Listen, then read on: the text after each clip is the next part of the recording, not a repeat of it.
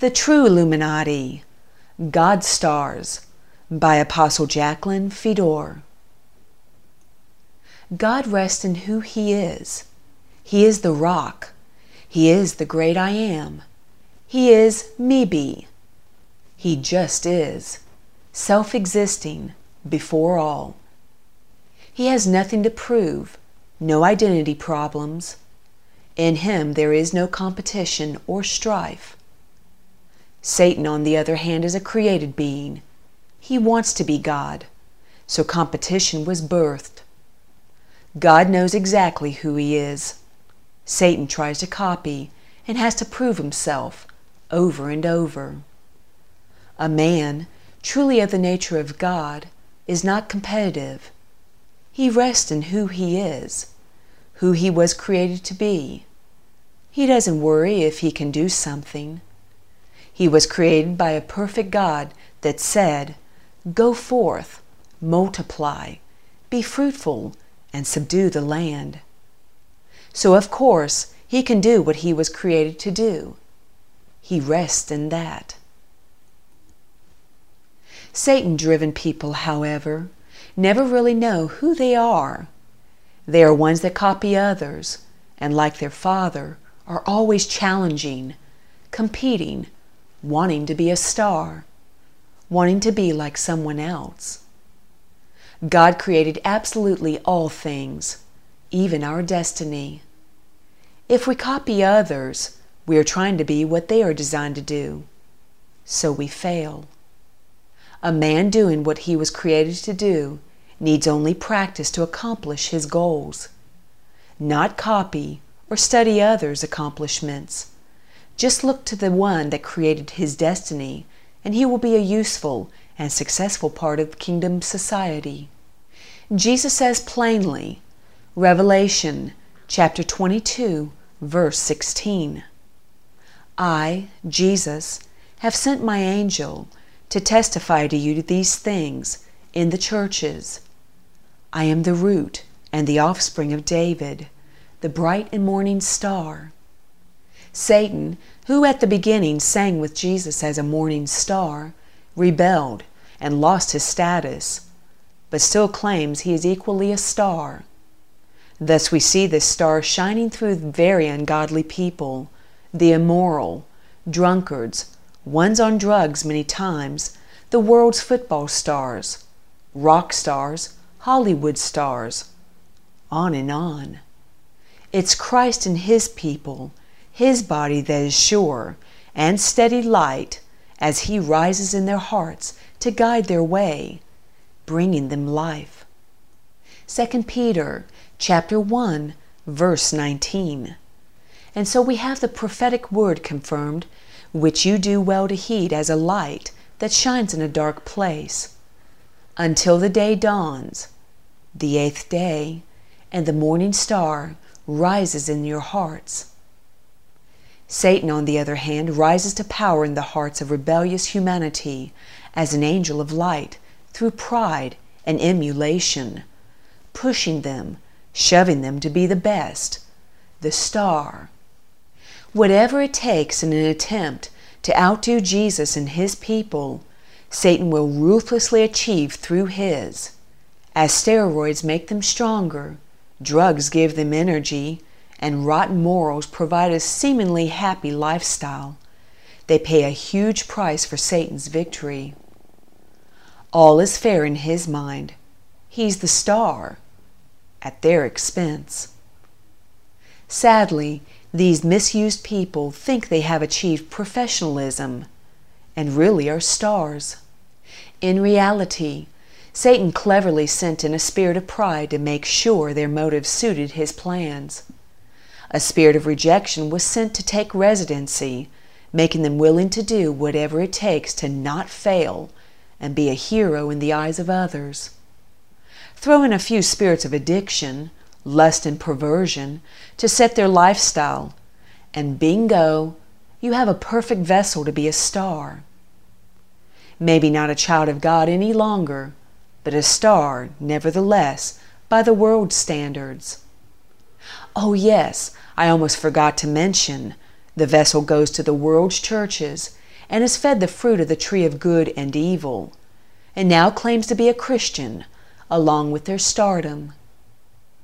By the way, all the resources Satan has stolen from God's people are lavished on those he can be a star through. They are the rich and famous, very much welcomed along with their tithes and offerings by the church. Jesus openly explains in John chapter 15 verse 5, I am the vine, you are the branches. Without me, you can do nothing. Yet he says through him we can do all things. Nothing is impossible with God in us. Satan, on the other hand, allows his people to think the force behind their success is self thus assuring they cannot rest in God to accomplish what must be done for the kingdom of God.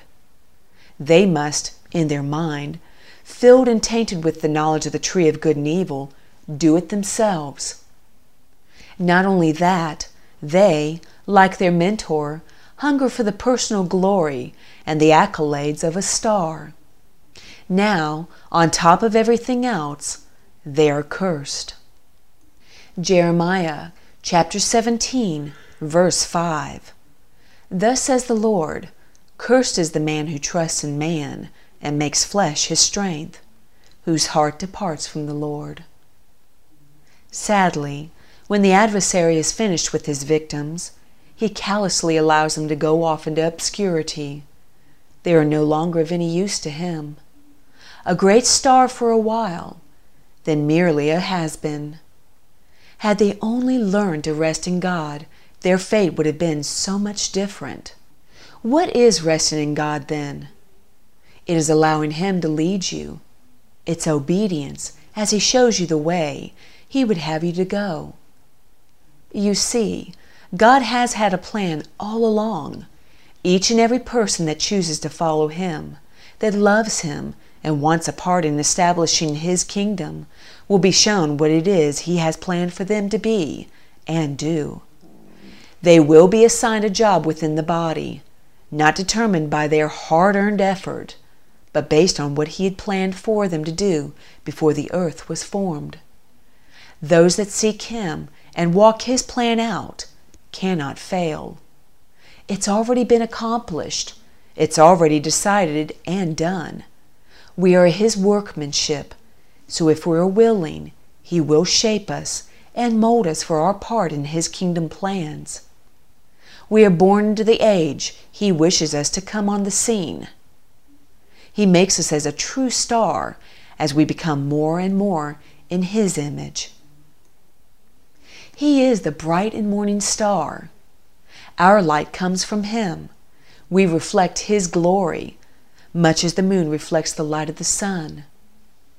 As we look into the heavenlies on a clear night, we can see constellations of stars that tell a story, announce times and seasons, have an influence on earth as do the greater luminaries, the sun and moon. Psalm chapter 19, verse 1 says, The heavens declare the glory of God, and the firmament shows his handiwork.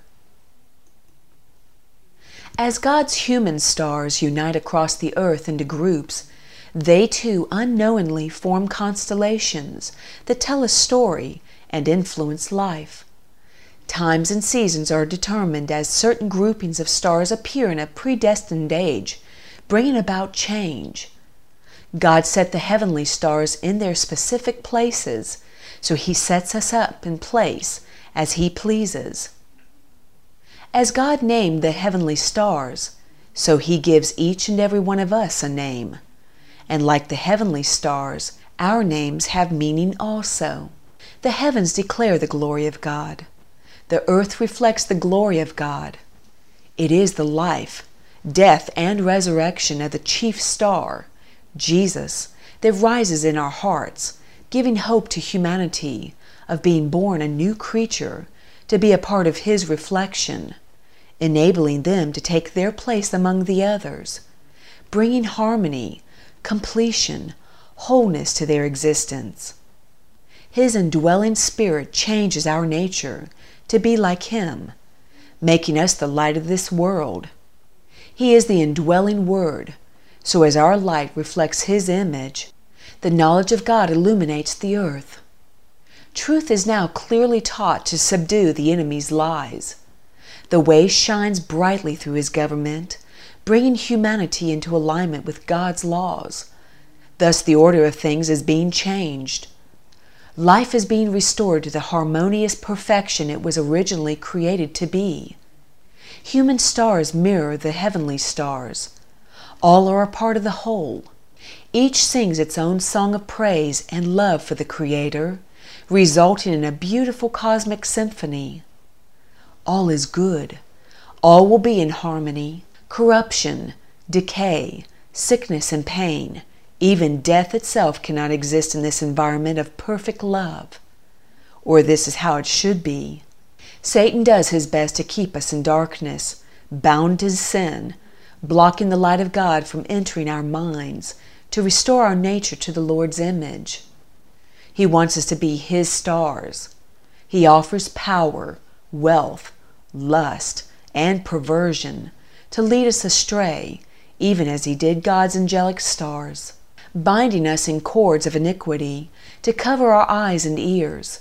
He does all he can to cause confusion in our thinking in attempt to misplace us, remove us from where God intended us to be, so we cannot come into alignment. However, as God's end time knowledge floods the earth, it will wash away Satan's lies from the minds of God's people.